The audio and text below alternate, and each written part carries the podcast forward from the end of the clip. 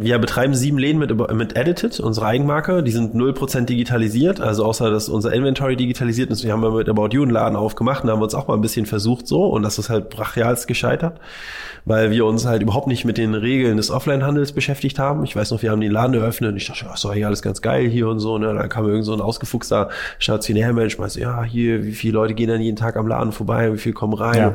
wie hast du deine Laufwege optimiert und warum sind hier eigentlich so wenig Stangen? Und ich so, ja, aber ja alles eigentlich ganz geil aus hier. Ja. Ne?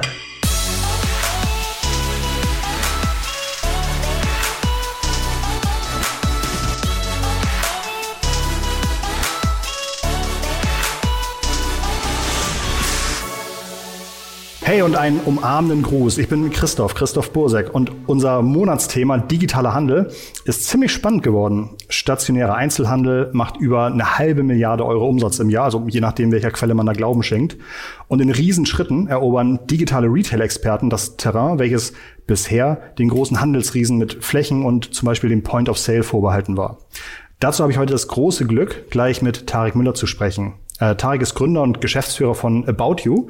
Und die Fashion-Plattform About You wird inzwischen als eines der wenigen deutschen Startups als Unicorn bewertet. Also Unicorns sind Unternehmen mit über einer Milliarden Euro Bewertung. In den letzten beiden Folgen durfte ich mit dem Unternehmer und Retail-Experten Alexander Graf vom, ähm, vom, vom Blog Kassenzone.de schon eine seine Sicht zu Trends und Chancen für den Retail erfahren. Alex hatte uns auch gesagt, dass selbst Amazon sich nicht sicher fühlen darf und welche Gefahren er zum Beispiel auch auf Amazon zukommen sieht. Das könnt ihr in der Episode hören. Ihr findet sie hier vor dieser Episode im Podcast-Feed.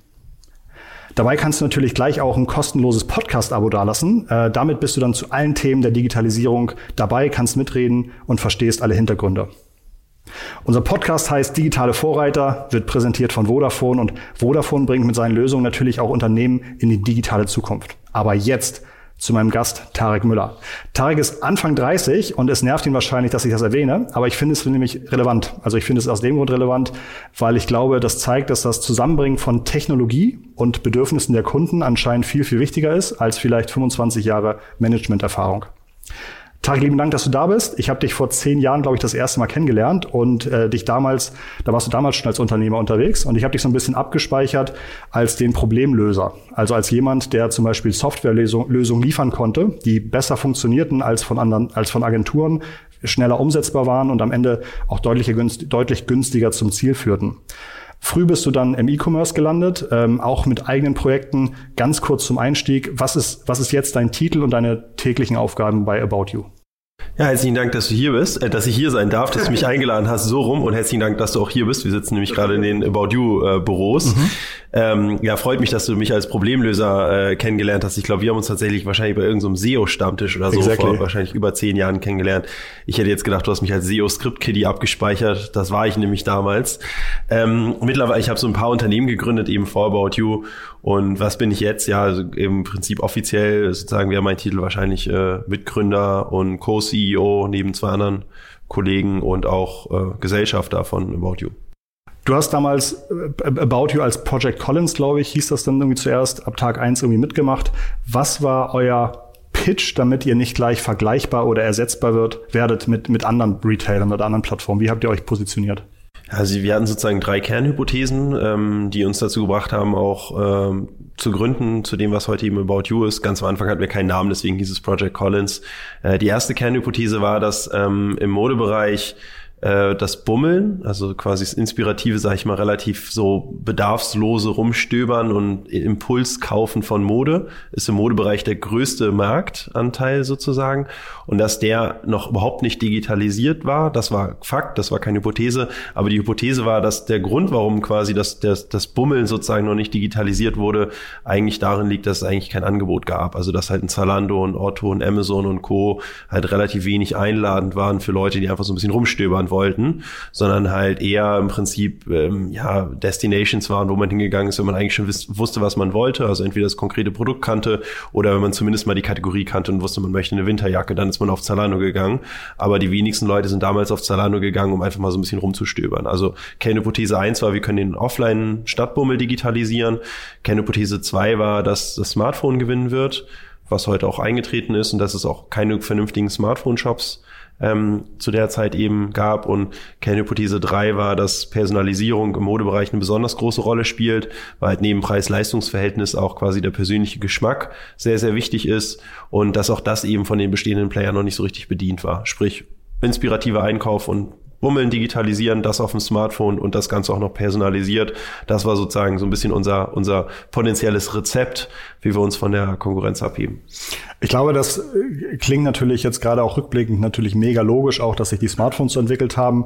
Ähm, wie würdest du damals dieses Vakuum beschreiben, dass ihr das einfach umsetzen konntet, obwohl es natürlich schon viele große Player Markt gibt, die das vielleicht, wenn sie es gewollt hätten, voller Kraft auch irgendwie im halben Jahr auch hätten anbieten können? Oder ja. theoretisch jedenfalls. Also ich glaube, dass du sagst, stimmt, rückblickend ist immer alles irgendwie total logisch, aber aus der damaligen Sicht war das schon eher mutig zu sagen, das Smartphone ist das wichtigste Device. Ich meine, wir, wir waren da in einer Zeit, wo nicht mal fünf Prozent der Einkäufe über das Smartphone erfolgt sind.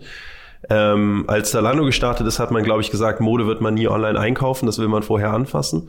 Als wir gestartet sind, hat man gesagt, na gut, vielleicht kauft man Mode ein, aber bestimmt nicht auf dem Handy, da ist das Screen viel zu klein. Beides war äh, rückblickend äh, falsch von denjenigen, die das damals behauptet haben. Beides ist halt eingetreten. Man kauft heute A, Mode im Internet ein und B auch im Wesentlichen über das Smartphone. Ne?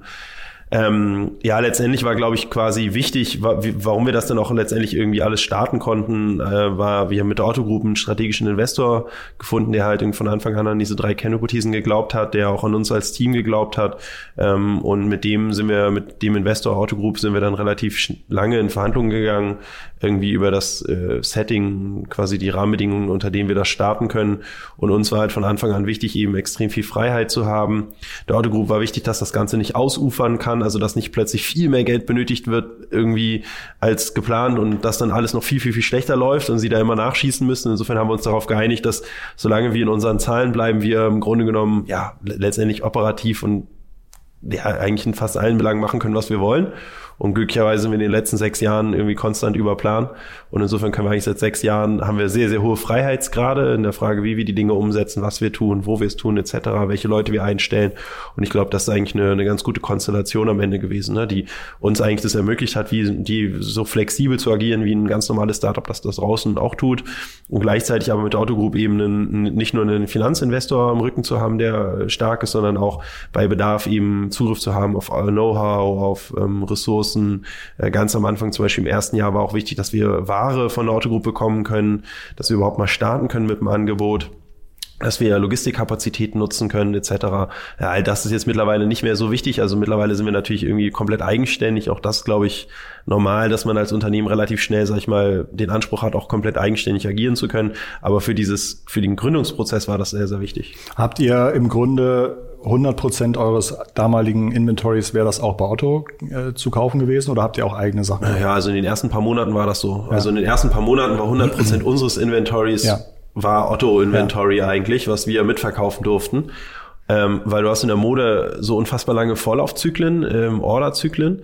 Wir sind immer im, noch haben, oder damals ja, noch mehr? Nee, immer noch mhm. und damals noch mehr. Wir haben im Januar 2014 gegründet und wir sind im Mai 2014 live gegangen. Also vier Monate nach Gründung. Selbst wenn wir direkt am ersten Tag eingekauft hätten, wäre die Ware noch gar nicht da gewesen. Was natürlich auch unmöglich gewesen wäre, weil wir brauchten ja erstmal eine Organisation. Das heißt, es hat dann schon, ich sag mal so, die ersten, glaube ich, sechs bis neun Monate haben wir eigentlich zu 100 Prozent Otto-Stock mitverkauft. Und dann ging es los, dass unser eigener Stock kam. Ne? Und dann so irgendwie zwei Jahre später waren es vielleicht noch zehn Prozent Otto-Stock und im Jahr drei waren es dann schon irgendwie nur noch fünf Prozent oder sowas Otto-Stock. Äh, und das hat sich dann sozusagen rausgeatmet quasi. Wenn du nochmal zurück, zurückguckst, was ihr damals vielleicht als Gefahren identifiziert habt, wo ihr sagt, das ist natürlich echt eine Gefahr, wenn das eintrifft, dann ist für uns doof, wo, wenn vielleicht andere doch schneller reagiert hätten und eine, eine schönere oder eine bessere Experience gebaut hätten für, ähm, für mobile Shopper. Also gab es da ein, zwei Unternehmen, wo du damals dachtest, die könnten uns gefährlich werden, wo du jetzt sagst, krass, ist gar nicht eingetreten? Ich glaube, die Gefahr liegt gar nicht so sehr in der Größe. Ich meine, wir hatten relativ medienwirksamen Anfang. Das heißt, jeder hat mitbekommen, was wir machen. Ich weiß auch, dass viele das auch geteilt haben, da unsere Ansichten und auch viele versucht haben, uns ja irgendwie zu kopieren. Ähm, Zalando hat auch diverse Aktivitäten. Zalando haben ja auch Apps gehabt wie Amaze und Fleek. Beide existieren, glaube ich, heute nicht mehr, die auch darauf abzielten, letztendlich einen Kunden zu inspirieren. Zalando hat auch eine Inspirations Sektion auf der Website eingebaut. Otto, Amazon, eigentlich alle im Prinzip sind auch in die Richtung gegangen. Mm, unsere Erkenntnis aber bis heute ist eigentlich, dass quasi Größe und Anzahl der Menschen, die du auf ein Thema setzt, halt nicht unbedingt dafür entscheidend sind, ob du am Ende auch das beste Ergebnis erzielst. Ne? Mein Kollege Sebastian Betz hier, unser Co-CEO, Mitgründer, ähm, der bei uns so Technik, Produkt macht, sagt immer, ein Pizzabäcker braucht zehn Minuten eine Pizza zu backen, zehn Pizzabäcker brauchen im Zweifel wahrscheinlich sogar länger als zehn Minuten, weil sie sich erstmal abstimmen müssen. Ja, also du backst nicht eine Pizza schneller, indem du viele Pizzabäcker drauf packst. Äh, und ich glaube, ein bisschen so ist das auch mit Technik und mit Produkt- und Web-Applikationen. Ja, es gibt ein, eine Applikation wie WhatsApp, die weltweit irgendwie eine der meistgenutzten Applikationen ist. Ich habe mal gehört, die haben irgendwie ein Team von 20 Leuten gehabt, eigentlich bis, bis zum Facebook-Kauf. Ich weiß nicht, wie das heute ist. Also die Anzahl der Leute, die du auf ein Problem setzt, to make a long story short, ist definitiv nicht der Hebel. Insofern war für uns nicht so sehr die Angst, quasi größeres Unternehmen mit mehr Kapazitäten macht uns aufgrund der Größe fertig, sondern halt eher die Angst, so ist das, was wir da machen, eigentlich überhaupt sinnvoll, will der Kunde das? Ähm, und wo liegen wir richtig, wo liegen wir falsch? Weil am Ende, ich habe gerade so ein bisschen die drei Kernhypothesen genannt, aber darunter liegen dann ja hunderte von Hebeln und, und Unterhypothesen und da liegst du natürlich sau oft falsch. Äh, manchmal funktionieren Dinge, an die niemand geglaubt hat, ja, und ich glaube, so das rausfinden, was funktioniert, was nicht, und das halt möglichst schnell, das war für uns eigentlich so das, was uns angetrieben hat. Hast du noch ein Beispiel für einen Hypothesen-Fail und einen Hypothesen-Win? Ähm, Hypothesen, Fail, boah, da gibt so viele. Also es ist von, von der Prozesskette über, über irgendwie das Frontend. Fällt jetzt ehrlicherweise gar nicht so okay. dieses eine Nummer eins Thema ein. Ich meine, ein Thema, was ich immer so ganz witzig finde, ist, wenn du den Kunden fragst, möchtest du lieber Modelansicht oder Büstenansicht? Dann sagt 90 Prozent der Kunden sagen Models. Ich möchte die Klamotte in der Kategorie Übersicht am Model sehen. Alle AB-Tests zeigen, Büste funktioniert besser. Also da ist es so eins von vielen Beispielen, wo einfach eine klare Differenz ist zwischen dem, was der Kunde sagt und dem, was der Kunde, wie der Kunde agiert am Ende. Also Büste ist quasi an so einer freigestellten Puppe sozusagen, also ein Freisteller quasi. Ähm, bei dem, was gut funktioniert, ja, ich glaube halt, also es gibt Marktforschungen über alles Mögliche, unter anderem darüber, wie ist denn die Wahrnehmung zum Beispiel von Personalisierung von einem About You und von einem Zalando und von anderen. Und wir sind, wir haben erwiesenermaßen die beste Smartphone-Applikation, die beste Personalisierung und den besten Content, die beste Inspiration. Wenn man dann aber mal anschaut, woran machen Kunden das eigentlich fest, dass wir super geil personalisieren? Dann ist die Wahrheit, dass viele Kunden das total geil finden, dass wenn sie sich einloggen, unser Logo sich verändert von About You zu About Tarek. Also ja. das ist halt wirklich das simpelste ja. Feature. Das ist ja, ja noch nicht mal Personalisierung. Ja. Also ist es irgendwo schon, ja, am Ende. Tut das aber, weh? Also es ist halt so simpel, ne? das war wirklich in drei Sekunden umgesetzt, ja. Und das war am Ende irgendwie für die Kunden so das super geiles Feature irgendwie. Der, das, der Name ändert sich. Ne? Und davon gibt es halt viele Dinge, wo du am Ende Dinge auf einmal irgendwie total gut ankommen und niemand mit gerechnet hätte, dass es irgendwie so cool ist irgendwie. Ne? Du hattest eben schon so ein bisschen erzählt, dass ihr euch sehr klar abgegrenzt habt von Otto, weil, glaube ich, auch ihr Angst hattet, dass da irgendwie sonst viel zu viel Abstimmung war oder viel zu viel irgendwie, äh, dass ihr die Freiheit nicht mehr hattet, äh, hättet, die ihr gerne braucht oder die ihr haben wolltet. Ähm, das klingt jetzt so, als sei das, also ich kann mir vorstellen, dass viele Leute, die zuhören, auch überlegen, Mensch, wie kriege ich meinen Laden noch viel digitaler? Kann ich da irgendwie, aber im Grunde, dann muss dann irgendwie wieder oben die Kontrollrunde einmal die Woche abstimmen, ob das wieder ausgegeben werden darf. Ähm, aber du würdest schon sagen, für euch war das auf jeden Fall ein großer Vorteil, in Ruhe gelassen zu werden und auch von der Location her nicht in der Zentrale zu sitzen, sondern euer Ding zu machen. Ja, du sagst jetzt gerade, dass wir uns von Otto abgegrenzt haben. Also das war tatsächlich auch ein Learning der Otto Group. Also es war jetzt gar nicht so, dass wir hingegangen sind und gesagt, wir wollen maximale Freiheiten. Otto hat gesagt, wir wollen okay. maximale Kontrolle, sondern ich glaube, wir waren relativ schnell uns einig, dass es halt klüger ist, ähm, ein Unternehmen eigentlich autark zu lassen, also in der, in der Startup-Phase. Das war nicht unsere Meinung, sondern das war eigentlich eine geteilte Meinung auch der Otto Group, auch auf Basis der Learnings, die die Otto Group gesammelt hat. Die Otto Group hat ja schon diverse Unternehmen inkubiert. Ähm, die Otto Group ist über eVentures beispielsweise auch in viele Unternehmen investiert, über Project A auch. Das heißt, die Otto Group sieht schon sehr genau, was da so in der Welt abläuft und ähm, ich glaube, da haben wir eine sehr geteilte Meinung sozusagen, dass halt entweder funktioniert ein Unternehmen oder nicht, aber so Kontrolle führt nicht dazu, dass ein nicht funktionierendes Unternehmen plötzlich funktioniert und im Zweifel verlangsamt ist ein funktionierendes Unternehmen mehr. Also es hat eigentlich keinen so mega Mehrwert, was jetzt nicht heißt, dass wir gar keine Kontrolle haben. Also wir haben einen Beirat, strategische große Projekte oder Themen werden natürlich abgestimmt, vor allen Dingen wird der Businessplan irgendwie rollierend irgendwo abgeglichen. Ja, aber quasi operative Kontrolle macht halt keinen Sinn äh, aus meiner Sicht, sondern man muss sich lieber ein paar Euros investieren und sich ein vernünftiges Team holen mit einem Track Record, dem man dann auch vertrauen kann. So, entweder man vertraut dem Team oder man lässt es dann bleiben, aber es gibt kein Startup, was quasi mit angezogener Handbremse aufgrund von Kontrolle irgendwie Erfolg hat, weil man muss ja sehen, man konkurriert ja immer da draußen mit äh, Unternehmen, die VC gefundet sind, die mit Vollgas, mit durchgedrücktem Gaspedal halt irgendwie links an einem vorbeifahren. Ne? Das funktioniert ja nicht, man ist ja nicht alleine äh, ohne Wettbewerb. Und insofern sozusagen, das, das, was bei uns passiert ist, machen amerikanische Unternehmen schon länger. Ähm, äh, und deutsche Unternehmen eben tendenziell nicht. In deutschen Unternehmen ist es nach wie vor oft so, dass, dass Projekte gestartet werden und dann wird so ein bisschen geguckt, wer ist so der unternehmerischste Mitarbeiter, den wir haben und dann wird er da drauf gesetzt oder sie da drauf gesetzt. Nur ein Mitarbeiter kann noch so unternehmerisch sein, ein Mitarbeiter ist kein Unternehmer per Definition, weil sonst wäre er kein Mitarbeiter. So, ähm, insofern und das ist gar nicht böse gemeint, weil es gibt unternehmerische Mitarbeiter, aber es gibt halt keinen Mitarbeiter, der Unternehmer ist. So, das schließt sich aus. Ähm, zumindest wenn man das über einen längeren Zeitraum ist. Und die Amerikaner haben eigentlich relativ früh schon erkannt, okay, auf so völlig neue Themen, also wenn man wirklich was Großes inkubieren will, braucht man wahrscheinlich schon eher so die Unternehmertypen. Und Unternehmertypen per se lassen sich nicht anstellen. Also muss man Unternehmen kaufen, um Unternehmer und Teams zu bekommen. Und das nennt man in Amerika Equihire. Und so ein bisschen das ist bei uns auch passiert. Ich hatte damals schon erfolgreiche Unternehmen mit Net Impact, mit eTribes, eine Beratungsfirma, diverse E-Commerce-Projekte schon hochgezogen, habe auch das ein oder andere Mal verkauft an den Bauer. Verlag oder auch an die Otto Group, hat 2011 die Mehrheit einer E-Commerce-Firma verkauft. Das heißt, ich kannte die Otto Group schon relativ lange, gute Geschäftsbeziehungen mit denen und ich habe eigentlich als Berater initial mal an dem Konzept von About You mitgeschrieben. Und dann kam halt die Otto Group zu und hat, auf mich zu und hat gesagt, ey, pass auf, was hältst du davon so circa? Wir kaufen ein Unternehmen oder eins deiner Unternehmen, Net Impact. Du nimmst das Team mit und du startest quasi About You. Und wir geben dir die Möglichkeit, mit rein zu investieren. Du kriegst dann Anteile. Wenn es schief geht, hast du dein ganzes Geld verloren. Wenn es gut geht, hast du richtig Geld gemacht. So, ne? so, also ganz normal im Prinzip. Man geht mit ins Risiko und, und du hast Freiheiten, wie du willst. Das ist sehr verkürzt. Also so ganz so sind die nicht auf gegangen. Es war eher so, hey, hast du Bock? Und dann haben wir auch natürlich ein paar Sachen irgendwie an, an Anforderungen gestellt. Und so. Aber das ist ein sehr amerikanisches System. Haben die das, haben sich das selber überlegt oder hatten die, äh, haben die das irgendwie irgendwo gerade gesehen, wenn sie auf Weltreise gegangen und haben, also was, was schätzt du? Weißt ja, es war so ein bisschen was in der Mitte. Also wir als E-Tribes haben da auch beraten und das ist auch ein Beratungsansatz von E-Tribes zu sagen, macht es über Equi-Hires. Ja, es war jetzt aber nicht so, dass jetzt irgendwie die Otto Group das aufgrund unserer Beratung gemacht hat, sondern ich glaube, das war, unsere Beratung hat vielleicht das bestätigt, was die Otto Group Leute eh gesehen haben in Amerika und Co. Nämlich, dass sozusagen die Inkubation neuer Themen halt über irgendwie so Intrapreneurs halt nie funktioniert, sondern sehr, sehr, sehr selten dass die Amerikaner halt hingehen und sich in der Regel Teams kaufen, sie auf bestehende Produkte setzen. Das weiß man oft gar nicht, aber bei Google irgendwie ein Google Maps, ein Google Drive, ein Google was weiß ich was, das ist fast alles von Teams gemacht, die vorher irgendein anderes Unternehmen gegründet haben, wo Google gesagt hat, ey, das sind richtig coole Leute, die arbeiten aber vielleicht gerade irgendwie in einem kleinen Markt oder so, ne? Aber die haben einen Track Record, die kennen wir, den vertrauen wir, das sind Unternehmer, wir kaufen den Laden und setzen das Team eigentlich auf ein anderes Geschäftsmodell. Prinzip. Natürlich mit dem Einverständnis kannst du jetzt nie feindlichen Übernahme machen oder so, ne? Äh, und incentivieren die unternehmerisch, ne? Und das ist, glaube ich, halt ein smartes System, ähm, allgemein halt viel mehr über, über Akquisitionen zu gehen. Siehe Facebook und Co., die sind ja auch viel viel stärker in Akquisitionen unterwegs. Man sieht ja immer nur so die Spitzen. Facebook kauft WhatsApp, Facebook kauft Instagram. Was man nicht sieht, ist, Google und Facebook kaufen pro Woche Dutzende von Unternehmen teilweise, ja.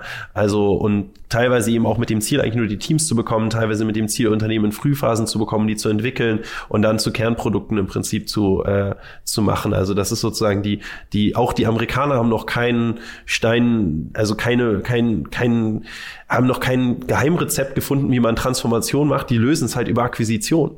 So, und äh, das ist halt auch, glaube ich, total valide und smart. Äh, in deutschen Unternehmen ist es halt noch extrem wenig verbreitet, über Akquisition, letztendlich über Firmenakquisition und Teamakquisition und Unternehmerakquisition neue Dinge anzuschieben.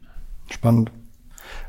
Was würdest du sagen, ist in deiner Firma eine Abteilung, ist natürlich schwer zu sagen, äh, welche Abteilung ist irgendwie besonders, besonders relevant für euch, aber und das natürlich nochmal ein Unterschied ist zwischen den großen digitalen Retail, äh, den digitalen Retail-Playern und den eher älteren Retailern. Aber was denkst du, ist bei euch einfach eine wichtige Abteilung, wichtiges Personal, welches ihr habt, welches so ein alter Retailer nicht hat und deswegen auch digital einfach nicht nach vorne kommen wird? Ja. Also sind es die Entwickler, sind es die Datenleute? Ja, ich glaube, das beides ist schon extrem wichtig. Also, ähm, äh, also ich glaube sozusagen, vernünftige Technologie im Hintergrund zu haben, die einem Flexibilität gibt, äh, ist halt, das gibt einem so viel Bewegungsfreiheit. Wie viele Leute seid ihr inzwischen? Also wir sind insgesamt 700 Leute bei About You im Headquarter Pi mal Daumen ungefähr kann man sagen, so 30 Prozent sind IT. Ja. Menschen, 30 Prozent ungefähr Marketing, Content, 30 Prozent Operations Buying, 10 Prozent Overhead. So ungefähr grob so, grob so setze ich das zusammen. Und äh, die ITler zu bekommen, ist natürlich ein mega Bottleneck, aber ich würde fast sagen, die Anzahl der ITler ist noch nicht mal so entscheidend. Ich glaube, du brauchst halt irgendwie so eine vernünftige Architektur darüber. Und der allergrößten Respekt von meinem äh, Mitgründer Sebastian, der bei uns ja so die ganze IT überwacht, so weil IT ist, glaube ich, eins der Departments, wo du wo wirklich die Anzahl der Leute überhaupt nichts darüber sagt, wie viel Output du generierst, sondern die Effizienz, wie orchestrierst du das, in welcher Architektur arbeitest du und auch welche Rahmen gibst du dem Team, weil sozusagen, glaube ich, so das ist mein Eindruck, sozusagen eine Vereinheitlichung von gewissen Systemen und Tools und Programmiersprachen, mit denen man arbeitet, oft viel mehr Effizienz bringt, auch wenn man vielleicht in einer Einzelentscheidung sagen würde, okay, hier gibt es vielleicht eine bessere äh, Technologie, ein besseres Tool, aber es ist eine einheitliche Systemarchitektur, sozusagen in Summe dafür sorgt, dass man viel schneller vorankommt. Und das halt sozusagen beizubehalten und, und, und, und irgendwie zu managen, ist halt ultra schwer. Und wir haben einen totalen Mangel an IT-Lern in Deutschland, wir haben aber noch viel mehr einen Mangel an CTOs, würde ich sagen. Es gibt in Amerika viel mehr von diesen Profilen, wie sie auch Sebastian hat, der halt sowohl technologisch ein mega gutes Verständnis hat, programmieren kann etc. Andererseits aber auch das Business halt komplett versteht und halt in der Lage ist, Organisationen aufzubauen. So und solche Leute in der Spitze noch als CEO dabei zu haben, ist halt extrem selten in Deutschland. Deutschland ist immer noch sehr oft von Finanzern und BWLern geführt oder von Marketingleuten, sehr selten von Technologen. Man sieht aber eigentlich, wenn man nach Amerika guckt, die erfolgreichsten Unternehmen in Amerika sind oft eigentlich von so Tech-Leuten ähm, gegründet. Mark Zuckerberg, die Google-Gründer, ähm, und Co. sind eigentlich alles Leute, die so eher ein technologisches Profil haben, wie Sebastian das auch hat. Ne? Und das ist, glaube ich, sozusagen ein riesen, riesen Hebel. Das alleine macht dich noch nicht erfolgreich, aber ich glaube, das alleine gibt dir sozusagen, das ist wie so, das ist sozusagen ein starker Motor, sorgt noch nicht dafür, dass du ein Rennen gewinnst, aber ohne starken Motor gewinnst du garantiert kein Rennen. So, ähm, und ich glaube, den, den vernünftigen technologischen Backbone, das ist wie so ein äh, extrem performanter Motor, den du halt unter der Haube hast. So, dann brauchst du immer noch einen guten Fahrer, du brauchst immer noch irgendwie Sicherheit und alles, das ist also Operations, so Sortiment, Preis, Marketing, all diese Themen sind mega wichtig. Aber all diese Themen werden eben auch zu großen Teilen von Technologie enabled. Ne? Und dann hast du Daten angesprochen. Ich glaube, das zieht sich wirklich durch alles durch. Ich glaube, gibt kaum einem Unternehmen hier, der nicht äh, dessen Haupttool nicht Excel ist. Also es, es zieht, sich durch alles, äh, egal was sozusagen, ist Excel und Daten und Statistik und Mathematik eben ein extrem wichtiges, ähm, wichtiges Skill. Was sind aktuell KPIs, auf die du gerne guckst oder täglich guckst, außer jetzt irgendwie Umsatz? Ja, Umsatz. Ähm, ja, ich bin ja hier sozusagen Marketing, äh, insofern ich gucke natürlich auf die, die ganzen Marketing-Effizienzen. Äh, ich gucke tatsächlich täglich eigentlich in alle möglichen Zahlen und Dashboards rein und schaue mir an, wie war der Umsatz, wie ist der Benutzerflow, wie sind die Effizienzen im Performance-Marketing, was für Return on Investments haben wir in unseren Performance-Marketing-Spendings, wo gehen wir gerade also unsere Euros aus letztendlich, ne? Ähm, ja, nebst aber dann auch zum Beispiel Content Reports, welcher Content kommt gut an, äh, User Reports, was für Kunden akquirieren wir gerade, die Deckungsbeiträge ähm, und und und. Also letztendlich eigentlich alle möglichen Zahlen, die die irgendwie sinnvoll verfügbar sind hier, ne? vom Umsatz bis runter zur, zum, zum Deckungsbeitrag und allen Posten dazwischen. Welcher, welchen Marketingkanal magst du am liebsten? Wenn du vorhin gesagt hast, du warst SEO Script Kiddie, ist, ist sozusagen so Search- und Discover-Kanäle immer noch spannend für dich? Ja, äh, ähm, ah, ich kann gar nicht sagen, ich bin kein nicht per se ein Lieblingskanal. Ich finde so, ich finde Online-Marketing in Summe wirklich immer noch extrem interessant. Ich, ich bin getriggert. Ich habe mit 13 angefangen, meine ersten Aktivitäten im Internet zu machen und irgendwie Werbung, äh, Webseiten zu monetarisieren. Das war mein Einstieg ins Internet. Und was mich daran halt fasziniert hat, war, du machst irgendwas und du siehst sofort im Grunde genommen dein, die Auswirkung ich weiß nicht, ich habe meine erste Werbung in der Website eingebunden, bin schlafen gegangen, 18 Stunden später habe ich einen Euro verdient. Das war so für mich so, wow, mega crazy mit 13. Und, Welches Thema war das? Weißt du das noch? Äh, das, war ein, ähm, das war Werbung auf unserer Clan-Website. Ich hatte so eine Spielergruppe, wo wir so ein Ballerspiel gespielt haben. Da hatten wir so eine Clan-Website, habe ich Werbung eingebunden. Google Ads, äh, AdSense damals, ja. Und was ich aber daran faszinierend fand, war, ich habe was gemacht und ich habe direkt danach eine Auswirkung gesehen. Das finde ich bis heute faszinierend. Du überlegst dir irgendwas, du stellst es online, Facebook Ad, Google Ads, eigentlich scheißegal, du stellst es online, du hast also mittlerweile haben wir auch so Skalen, du siehst halt zwei Minuten später schon irgendwie war es cooler doof. Ne? Und das fasziniert mich im Performance Marketing nach wie vor, dass du diese sofortige äh, Wirkung messen kannst. Ne? Und das zieht sich aber durch alle Kanäle. Ich finde alle Kanäle spannend. Ich finde es natürlich spannend, wenn Kanäle dazukommen. Irgendwie, ich bin aufgewachsen in einer Google-Welt Dann kam Facebook als Ad-Network dazu, irgendwie mega wichtig. Wir geben mittlerweile viel mehr Geld im Facebook-Ad-Network, also Facebook, Instagram, viel mehr aus als bei Google. Das hätte ich niemals gedacht vor zehn Jahren, wo Google, sag ich mal, das A und O, One and Only Performance Marketing Tool war für E-Commerce. Magst du, magst du erzählen, wie viel Prozent du auf Facebook, wie viel auf Instagram ungefähr ausgibst? Uff, äh, also es ist nach wie vor mehr Facebook als Instagram tatsächlich, weil aber Facebook auch ähm, sehr stark Retargeting getrieben ist. Ne? Also du hast, kannst halt extrem gut Retargeting machen auf Facebook mit diesen Dynamic Product Ads. Ähm, ja, aber Instagram wächst natürlich wie bekloppt noch. Ne? Also gerade durch die Instagram Story Ads gibt's jetzt und so. Sind die, sind die für euch auch in Performance Marketing gut? Oder ist das eher so ein Thema, wo ihr sagt, ja, ist schon gut, dass wir es machen, aber die Leute klicken jetzt nicht rauf und kaufen sofort? Also Facebook Feed performt mega. Ähm, gerade Retargeting, gerade DPA, also Dynamic Product Gates, das sind die Produktkacheln für diejenigen, die damit nichts anfangen können. Ähm, Instagram ist so lala. Instagram Stories, zum Beispiel in Kombination mit Influencern, performt mega muss man aber auch echt lange dran arbeiten, bis man das halt zum Laufen kriegt. Also Instagram hat am Anfang überhaupt nicht funktioniert, bei uns gar nicht, gar nicht, gar nicht. Instagram Ads auch nach wie vor nicht unter Performance, sondern eher unter Brand-Gesichtspunkten. Aber die Influencer, und da, da geben wir auch nicht viel Geld aus für die Instagram Story Ads, aber für Influencer-Kooperationen geben wir, geben wir viel aus und das performt richtig gut. Ja aber ich 99 Prozent der Kampagnen, die ich sehe, performen nicht gut. Also das ist jetzt kein Allheilmittel sozusagen, Instagram, Influencer, Marketing zu machen, das ist definitiv kein Allheilmittel für alle. Das ist halt was, das ist wirklich, da gibt es eine mega Schere von, von wo es funktioniert und wo nicht. Habt ihr schon Podcast probiert? Podcast-Werbung? Ja. Äh, ja, ganz, ganz wenig, aber nur, also ja, okay. noch keine vernünftigen Daten drüber. Ähm, mit den Entwicklungen jetzt um, den, um dem, um, rund um das Thema Tracking und Cookies wird wahrscheinlich auch für euch das Messen immer schwieriger werden. Könnte das ein Vorteil für Leute sein, die eh noch nicht so gut mit den Daten umgehen können?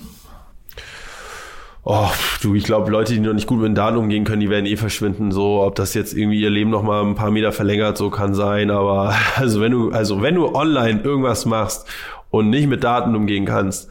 Also wenn du dann nicht aus dem Geschäft gehst, sozusagen früher oder später, dann fresse ich einen Besen. Ja, also das ist halt das A und O im Internet. Also das ist so wie jemand, der irgendwie offline Retail macht und nichts von, da noch nie was davon gehört hat, dass Lage wichtig ist und Quadratmeterpreise nicht einschätzen kann. Also so ist der Geschäftsgrundlage im Internet ist der Umgang mit Daten. Ähm, insofern, die sind mir eh egal. Äh, am Ende des Tages ist es aber so, und das ist wieder so ein bisschen das Traurige in meinen Augen bei dieser ganzen DSVGO und auch irgendwie Tracking-Kiste und so weiter und Consent-Banner. Man muss ja jetzt im Prinzip den Nutzer um Erlaubnis fragen, um ihn tracken zu dürfen. Ist, diese Gesetze werden von der EU gemacht eigentlich, weil sie irgendwie ein Problem haben mit Google und Facebook und sagen, wow, diese bösen GAFAs und Google, Facebook-Kraken und so weiter, die muss man jetzt Einhalt gebieten, die nutzen ja alle die Daten und man weiß, was die damit machen. So machen die jetzt ein Gesetz und dann äh, fragt, äh, muss der Nutzer gefragt werden um Erlaubnis, ob er die Daten geben kann. Was passiert ist, dieses scheiß Gesetz kommt auf den Weg, wer gewinnt? Google, Facebook als einzige. Warum? Weil Google und Facebook sind so stark, dass sie halt einfach hingehen und sagen, so, pass auf, lieber Nutzer, gib mir jetzt eine Einwilligung, weil sonst kannst du meinen Dienst nicht mehr benutzen. Das heißt, Google und Facebook kriegen 100% Einwilligung auf ihre Daten. Kein anderer Dienst, erst recht kein Deutscher, ist so stark, dass er sich erlauben kann, einfach die komplette Seite eigentlich im Prinzip zu blockieren und zu sagen, du musst dich einloggen, wie bei Facebook, Instagram, oder du kannst den Dienst eigentlich nicht mehr sinnvoll nutzen, wenn du hier nicht auf Zustimmen drückst, sozusagen. Das heißt, am Ende macht man die halt nur stärker. Ja. Und das ist so ein bisschen das Traurige, finde ich. Und wer, wer, wer verliert in den ganzen Games sind die Kleinen.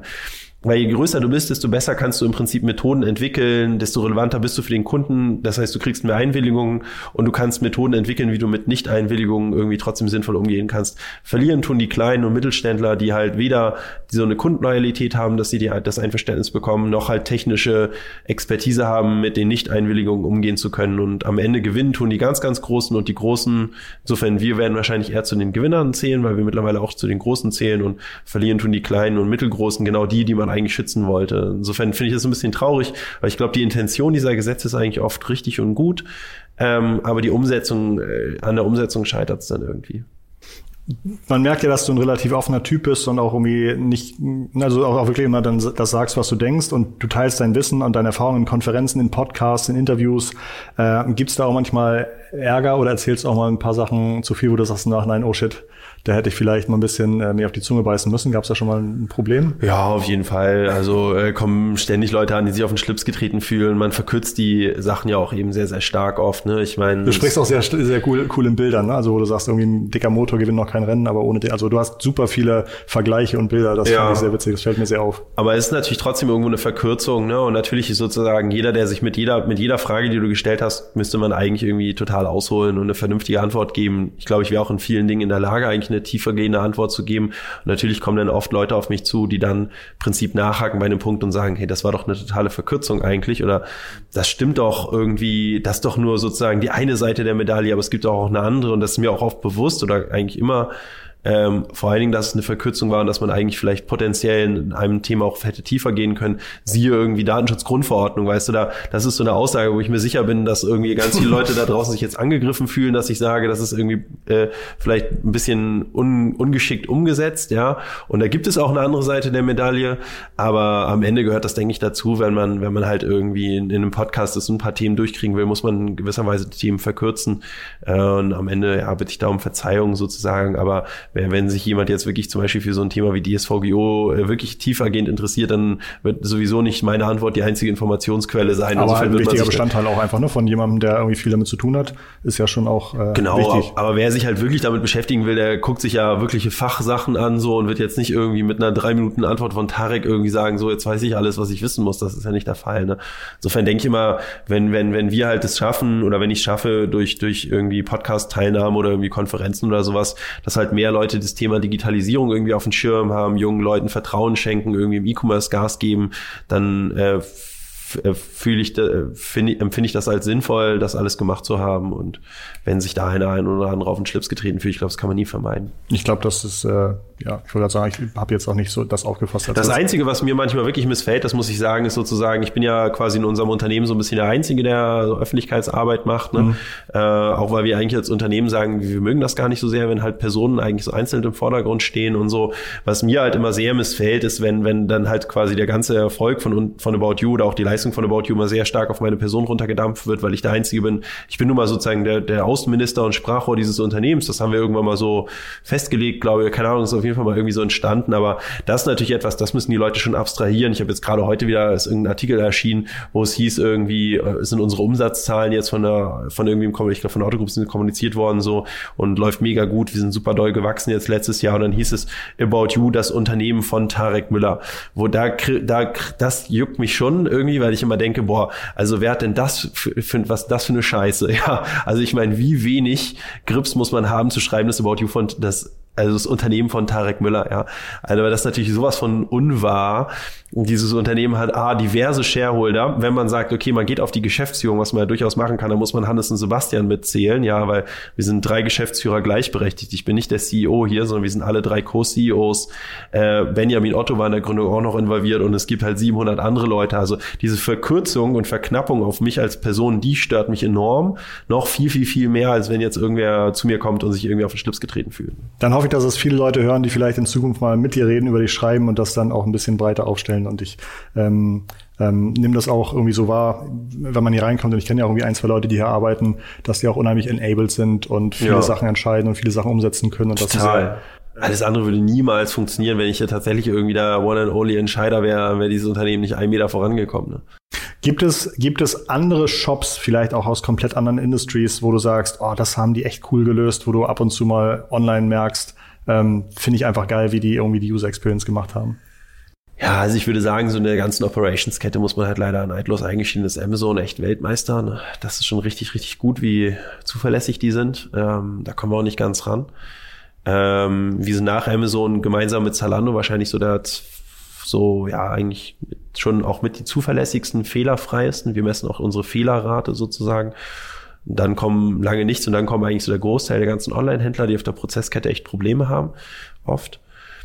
Ähm, ich habe immer noch allergrößten Respekt vor Zalando, muss ich sagen. Ich meine, die wachsen nach wie vor in ihrem 13., 14. Jahr irgendwie um über 20 Prozent, expandieren weiterhin, sind innovativ, erweitern ihre Produktpalette, haben das Thema Nachhaltigkeit smart aufgenommen und, und Co. Also sind schon irgendwo, ich glaube, bei vielen Dingen irgendwie hängen die auch ein bisschen zurück teilweise, aber in Summe sind die schon extrem am Zahn der Zeit, wenn man bedenkt, wie groß die sind und wie die sich auch ja, transformiert haben und so.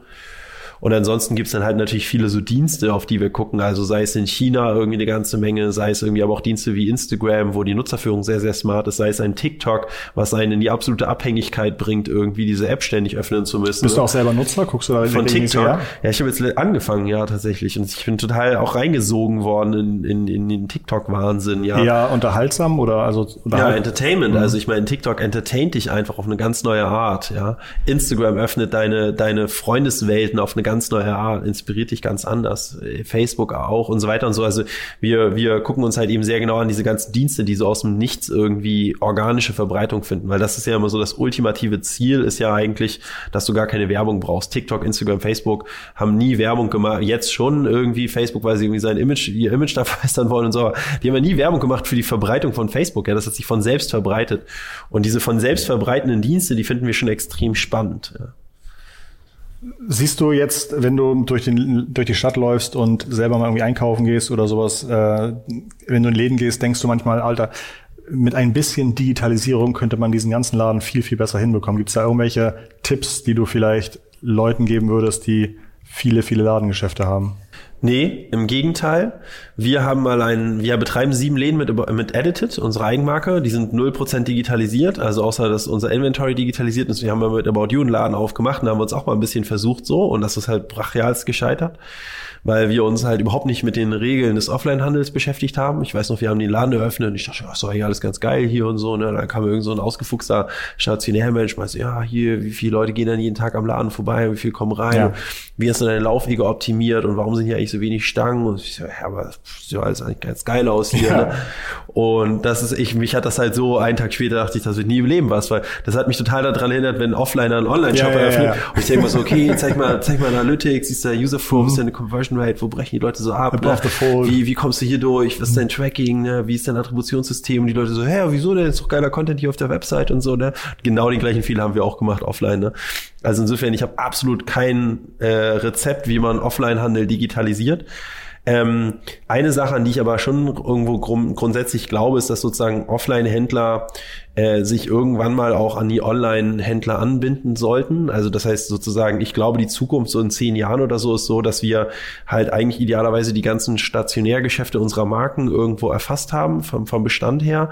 Und dass wenn du jetzt irgendwie ein Sweatshirt bestellst, wir halt sagen, hey, pass auf, wir können dir das jetzt liefern aus unserem Zentrallager, das dauert irgendwie einen Tag oder ähm, äh, wir sehen gerade 200 Meter von dir entfernt ist dieses Sweatshirt im Laden von Tommy Hilfiger oder so gerade. Ne? Wir können jetzt einen Kurier losschicken, die das einfach 90 Minuten liefern oder du gehst halt selbst hin und holst das ab.